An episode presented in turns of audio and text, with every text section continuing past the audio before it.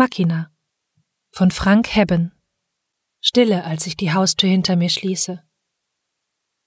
Ich stelle die Einkaufstasche ab, schüttle Regentropfen vom Wollrock und ziehe meine Schuhe aus, um den Flur so leise es geht zu durchqueren. Maurice erschreckt sich ganz leicht. Jedes unvertraute Geräusch löst Panik in ihm aus. Wie bei einem Tier, das in die Ecke getrieben worden ist. Die Furcht in seinen Augen. Deshalb bittet er mich ständig um Überwachungskameras. Aber ich befürchte, das würde seine Krankheit nur verschlimmern. Flach atmend, die Tasche in der Hand, schleiche ich an den leeren großen Räumen vorbei. Dem Esssalon, dem alten Schlafgemach unserer Eltern, zum Zimmer im zweiten Stock, die Stufen hoch, wo er sich eingesperrt hat in seinen Käfig. Bedächtig folge ich der Wendeltreppe, eine Hand am Geländer, um meine Tritte abzufedern. Es knarzt ganz kurz. Dann bin ich oben und kann auf dem staubigen Teppich weiterlaufen. Am hinteren Ende des Korridors, zu dessen Seiten die Türen abzweigen, ist ein Erkerfenster eingelassen. Es hat noch dieses schöne, grobkörnige Glas, das einen Lichtzauber ausstrahlt, sobald Sonne hindurchfällt. Doch heute ist der Himmel trist. Nur graue Wolken, regenschwanger. Ein kahler Baum vom Wind bewegt. Ich passe auf, dass die Einkaufstüte nicht knistert, während ich die letzten Schritte gehe. Die zweite Tür rechts. Meine Hände werden feucht. Wie jedes Mal. Nie kann ich vorher wissen, in welchem Zustand er gerade ist. Oft lächelt Maurice, wenn ich sein Zimmer betrete. Manchmal hat er den Raum verwüstet oder neue blutige Dellen in die Wand geschlagen. Noch einmal atme ich tief durch. Dann klopfe ich an. Keine Antwort. Das kann eigentlich nur heißen, er hängt im Ambient, obwohl er eigentlich wissen sollte, dass ich um diese Uhrzeit komme. Egal. Immerhin kann ich so ohne großen Stress bei ihm aufräumen. Leise. Ganz vorsichtig gebe ich den Zahlencode ein, drehe am Türknauf. Öffne. Maurice sitzt am Bildschirm, den Rücken zu mir gewandt und auf seinem kahl rasierten Kopf liegt die Sensecap. Mit Kontaktgel fixiert, das ihm hinten in den Nacken getröpfelt ist. Er rührt sich nicht. Atmet flach, wird die Augen geschlossen haben, um seine virtuelle Welt im Kopf nicht zu stören. Machina, so heißt das Projekt, an dem er wie ein Besessener werkelt. Tag und Nacht, um totale Perfektion zu erreichen. Jede Kleinigkeit, ein winziger Baufehler treibt ihn zur Raserei. Wenn ich das miterleben muss? Schrecklich. Ich fühle mich ohnmächtig und hilflos und weiß nicht, was ich tun soll. Sein letzter Ausbruch ist drei Wochen her. Hoffentlich nicht heute. Bitte. Nachdem ich die Tüte am Bett abgestellt habe, schaue ich mich sorgfältig um. Ich prüfe nach, ob sich bei ihm irgendwelche Anzeichen von Verwahrlosung finden lassen, denn davor habe ich am meisten Angst. Dass Maurice sich nicht mehr wäscht, dass er die Behälter der chemischen Toilette nicht austauscht, nicht isst, nichts trinkt, während er in seinem Spiel, in seiner Welt versinkt. Ich gehe zu ihm, beuge mich runter, um an seinem Hemd zu schnüffeln doch es riecht nicht nach Schweiß, Gott sei Dank. Und die Hose hat keine Flecken. Mir fällt nichts Verdächtiges auf, außer dass er keine Socken trägt. Aber es ist warm hier drin, stickig sogar. Ein leichter Geruch von Kaffee und Desinfektionsmitteln in der abgestandenen Luft. Hinten in der Ecke neben dem Bücherregal, dem Soundwürfel, steht ein Kanister mit reingestecktem Waschtrichter, den ich hochhebe und sorgsam entferne, damit kein Wasser daneben tropft. Die Seifenlauge im Behälter wirft eisblaue Bläschen. Ein gutes Zeichen.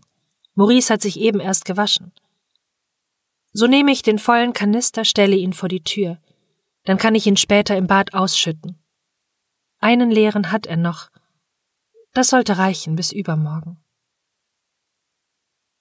Als ich wieder zum Computer gehe, fällt mir auf, dass Maurice alle Poster abgehängt hat. Und das, obwohl er sich sonst von nichts trennen kann. Ein Demoplakat gegen die Wiedereinführung der Todesstrafe. Zwei Poster von Betonmusikgruppen, mit denen er meine Eltern in den Wahnsinn trieb. Endlich sind diese verknitterten alten Dinger weg, liegen zerknüllt im Papierkorb. Ist das positiv? Vielleicht verlässt er langsam den Kokon und schaut nicht länger zurück, sondern nach vorn in die Zukunft. Er ist jung. Er könnte so viel aus sich machen. Aber wenn ich ihn darauf anspreche, rastet er aus. Zurück am Bildschirm mustere ich meinen Bruder. Seine Schultern, den Kehlkopf, sein glattes, noch faltenloses Gesicht. Selbst die Augenbrauen rasiert er sich ab. Die Lippen sind blass, spröde und am Mundwinkel eingerissen. Ob er genug getrunken hat? Zieh den Datenhelm an, ich muss dir was zeigen, sagt er auf einmal und ich schrecke zusammen, fege einen Becher mit Stiften beiseite. Mensch, Bruderherz. Er lächelt flüchtig. Hallo, Sophie. Los, mach schon. Die Anschlüsse liegen unterm Tisch. Ich tue, was er verlangt angle das Bündel Kabel von einer Lego-Kiste und verbinde es mit dem Helm, der auf dem Tisch bereit liegt. Das fertige Interface hebe ich beidhändig hoch, stülpe es mir über den Kopf. Dann mache ich die Augen zu, noch ehe das Ambient seine künstliche Realität über mich ausschütten kann, sonst wird mir nämlich oft schlecht. Bunte Schlieren schwappen über mich hinweg, laufen an mir runter, als würde ich in einem Wasserfall stehen. Die Sicht klart auf. Oh. Es hat sich einiges verändert, seit ich das letzte Mal hier war, in seinem wilden Land mit den vielen mechanischen Tieren. Eine bronzene Steppe erstreckt sich vom Hügel, auf dem wir beide stehen, bis zum Firmament und weiter, wo gerade die Sonne rot versinkt. Eine Herde automatischer Giraffen stolziert am Horizont vorbei. Schlanke hydraulische Hälse, die noch von weitem glänzen, strahlen. Über uns ein metallischer Himmel. Cirruswolken scrollen ostwärts davon. Was soll ich sagen? Sein Avatar, ein Zwerg, der einen Werkzeuggürtel trägt, dreht sich langsam um zu mir. Durch dicke Lupengläser betrachtet er mich. Krass, oder? Ein breites Grinsen. War super schwer, das Pendeln der Gräser so hinzukriegen, als würde der Wind sie bewegen. Kann ich mir vorstellen. Nein, kannst du nicht. Du hast auch gefrühstückt? frage ich ihn, weil Maurice keinen Finger mehr bewegt, nur reglos dasteht, in Gedanken versunken und zum Abendhimmel blickt. Nicht hungrig gewesen, antwortet er. Mensch, Maurice, du kannst nicht immer nur in deiner Traumwelt rumhängen und Ach komm, spar dir die Leier. Das haben wir bis zum Erbrechen durch. Sein Avatar lässt sich ins Gras plumpsen. Eine mechanische Raupe flüchtet weg, auf ein Kupferblatt. Ich hab uns Nufood mitgebracht, versuche ich ihn aufzumuntern. Das magst du doch so gern. Später vielleicht. Versprich es mir, ja? Wenn es dich glücklich macht, mit seiner Maschinenhand zupft er die Raupe vom Blatt und setzt sie auf eine andere Pflanze, eine Blume mit goldenem Kelch. Du musst dir was ansehen. Reicht das nicht für heute? Nein, das ist toll. Er springt plötzlich auf, packt meinen Arm und zerrt mich mit, den hinteren Hügel abwärts, wie ein kleiner Junge, als wäre er zwölf und keine sechsundzwanzig. Und ich hatte so gehofft, dass er wenigstens kleine Fortschritte macht. Wie kann ich ihm helfen? Was soll ich noch mit ihm machen? Müde, traurig, lasse ich mich von ihm weiterziehen. Mein Bruder dreht sich kurz um und zwinkert mir zu. Dann läuft er weiter, voraus. Die Sonne ist weg. Erste blinkende Sterne am Himmel.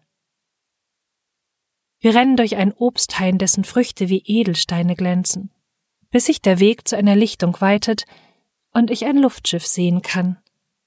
Ein Zeppelin, ganz aus Metall. Die Gondel steht fest am Boden.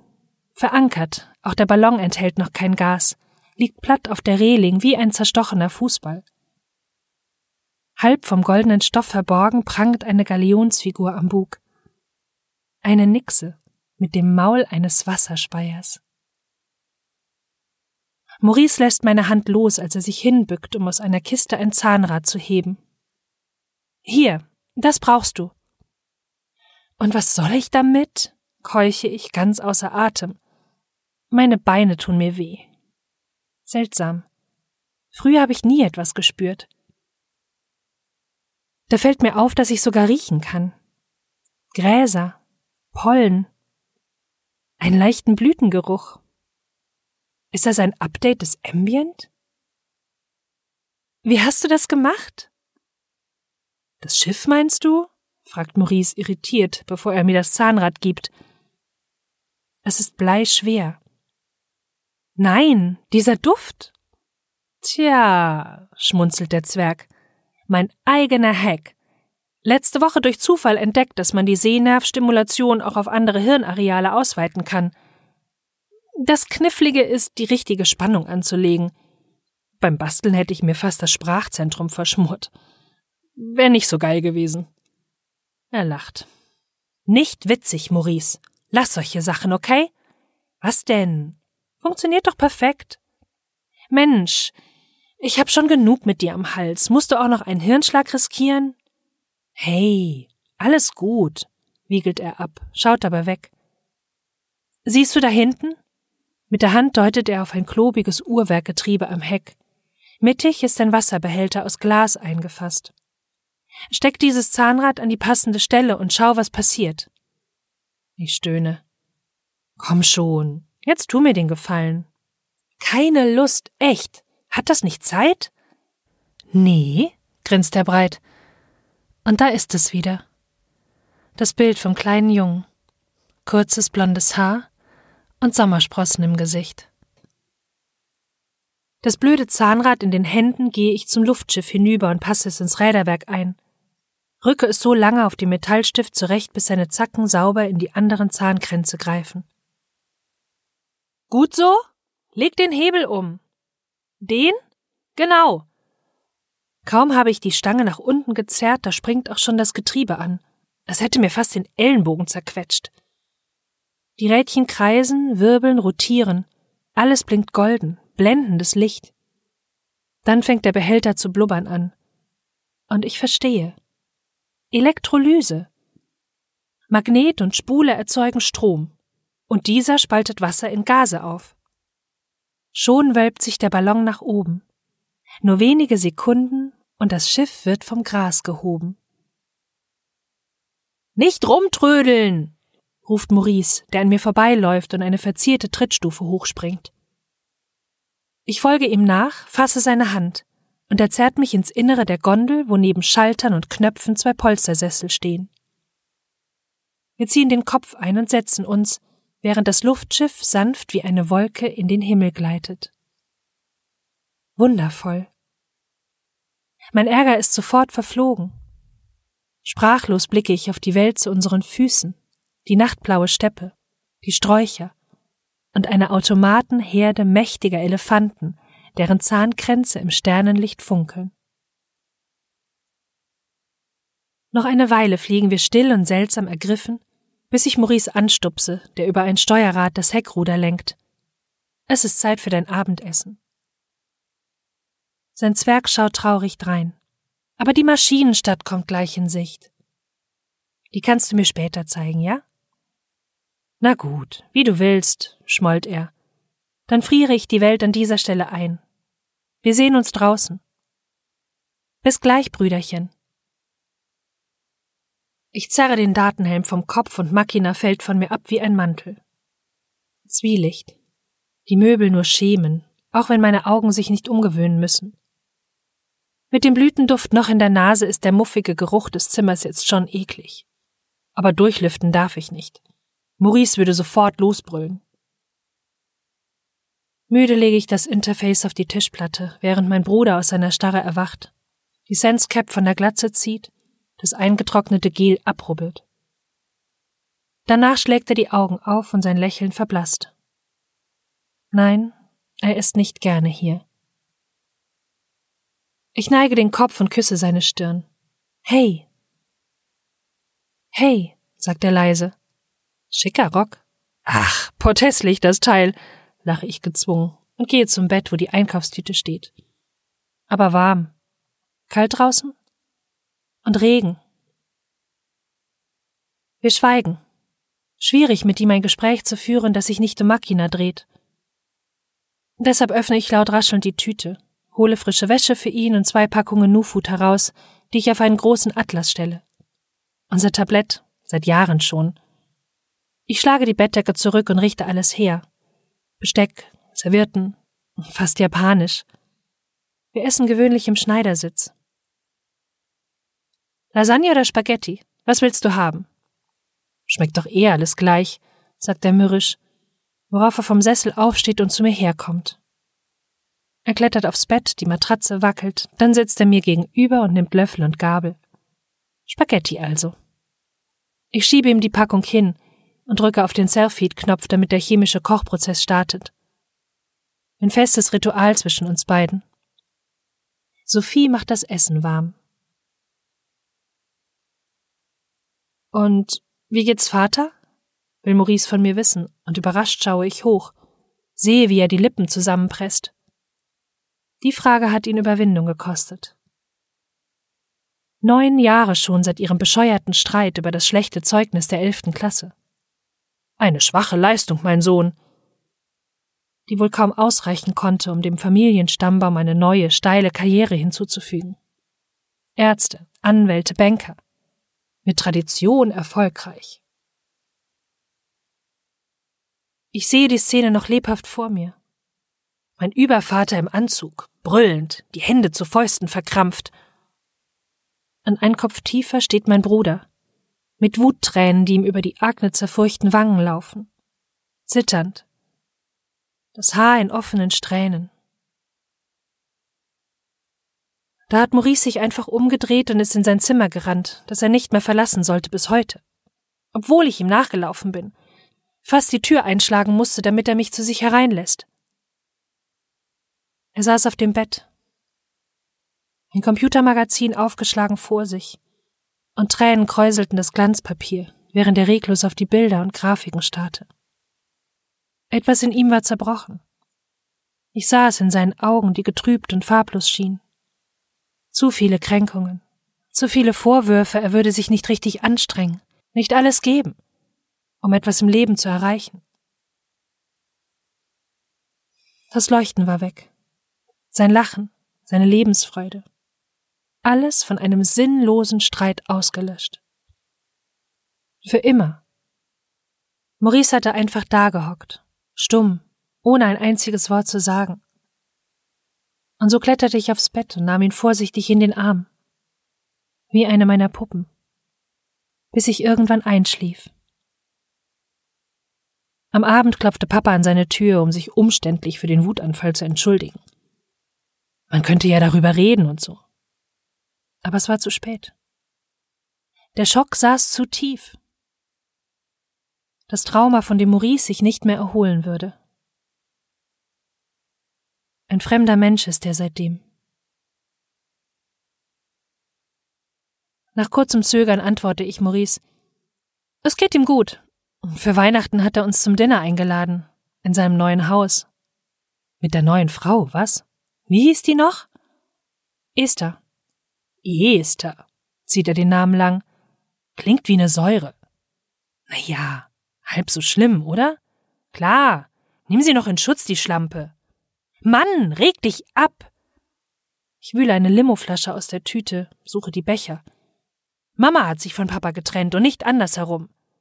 Außerdem hat er dir das Haus überlassen. Ja, ja, was soll's. Gut, Stumm, den Kopf gesenkt, warten wir, dass beide Leuchtdioden auf grün umspringen. Als das Signal kommt, reißt Maurice den Deckel ab und rührt lustlos in den Nudeln rum. Ein paar Gabeln später schiebt er die Packung von sich weg. Kein Hunger. Hab ich doch gesagt. Dann isst den Rest später. Aber du musst etwas essen. Ohne Zucker im Kopf bist du unkonzentriert und kannst nicht richtig klar denken. Und dann passieren die Fehler und dann. Netter Versuch, sagt er und nickt. Koffein ist mein Lebenselixier. Mehr brauche ich nicht. Und es wäre super nett, wenn. Was ist mit deinen Postern passiert? fahre ich dazwischen. Die ewige Diskussion regt mich auf, hin und her, hin und her. Ich renne gegen Wände an. Was soll mit denen sein? Falls du es nicht gemerkt haben solltest, sie liegen im Papierkorb. Ach so, das. Ja, das. Greife ich ihn an, obwohl ich das besser wissen sollte. Meine Hände zittern. Die letzten Bissen Lasagne stopfe ich hastig in mich rein. Komm schon. Jetzt sei nicht böse. Bin halt ein schwieriger Fall. Vor Wut sage ich kein Wort mehr. Ich starre auf meine Hand. Als mein Bruder mich an der Schulter berührt, schießen mir Tränen in die Augen. Ich kann's nicht aufhalten. Sie steigen einfach hoch, brechen aus mir raus. Und plötzlich, ohne es gemerkt zu haben, stehe ich an der Tür, meine Schuhe aufzusammeln. Auch Maurice ist aufgestanden. Warte! Aber ich habe die Tür schon aufgerissen und bin draußen, renne wütend den Flur entlang, heule mir den Frust von der Seele. Weg von hier. Weg von ihm. Weg. Nur weg. Unten angekommen stülpe ich mir die Schuhe über und flüchte in den Regen hinaus. Fast dunkel um die Uhrzeit. Die Laternen sind an und werfen ihr kaltes, wässriges Licht. Ich friere. Bin froh, den Wagen auf der anderen Straßenseite geparkt zu haben. Mit verschränkten Armen überquere ich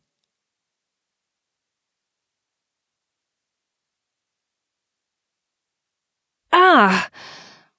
Schmerzen am Arm, ein Kratzen im Hals. Ich krieg meine Augen nicht auf. Sie kommt zu sich. Höre ich eine Stimme dicht neben mir. Bleiben Sie ruhig. Nicht aufrichten, bis wir den Tubus entfernt haben. Das wird jetzt kurz brennen. Etwas wird mir aus dem Hals geholt. Ich würge, muss mich aber nicht übergeben. Es kostet Kraft, die Lider zu öffnen. Licht, es ist Tag. Ich liege in einem Krankenzimmer. Ein Unfall?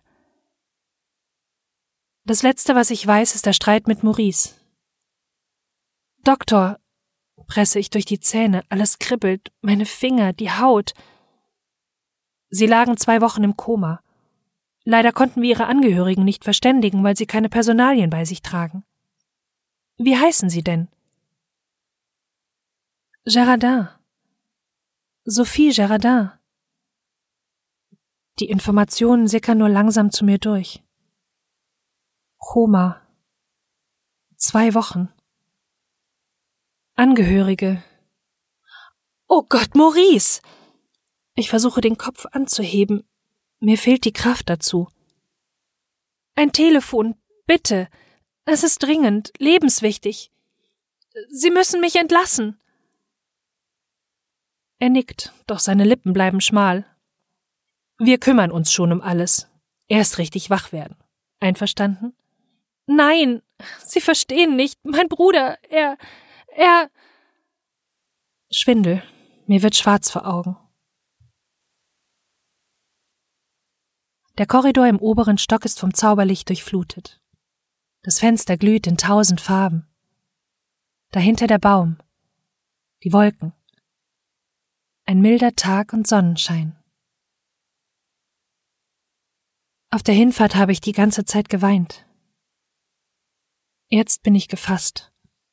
In einer seltsamen, dumpfen Stimmung, die es mir leichter macht, die letzten Schritte zu gehen und seine Tür zu öffnen. Mechanisch tippe ich den Zahlencode ein, drehe den Türknauf nach rechts und ein schrecklicher Gestank schlägt mir entgegen. Nicht etwa süßlich, mehr nach. So riecht das also. Maurice ist tot. Ich weiß es noch, ehe ich den Raum betrete. Mit einer Hand vor Mund und Nase zwinge ich mich durch den Türrahmen, hebe den Kopf. Er hockt am Schreibtisch, die Senscap auf dem kahlen Kopf, als würde er an Machina arbeiten, wie immer. Wie die ganzen letzten Jahre auch. Der Anblick hat etwas Friedliches. Fast schön, ihn so zu sehen. Ich weine, lasse die Tränen einfach laufen, während ich hingehe, ohne zu atmen und den Datenhelm aufsetze. Wo er wohl gestorben ist? Als das Ambient an mir runterfließt, verfliegt der Leichengeruch. Frische Luft. Wildblumenpollen kribbeln in meiner Nase. Die Steppe im Morgenlicht. Nach kurzer Suche finde ich den Hügel wieder, auf dem unser Luftschiff steht. Prall gefüllt und startbereit, um zur Maschinenstadt aufzubrechen. Maurice Avatar sitzt davor im Gras, den Werkzeuggürtel auf den Knien und betrachtet still den Himmel. Wie an einem Kindermobile drehen dort Vögel aus Silber ihre endlosen Kreise.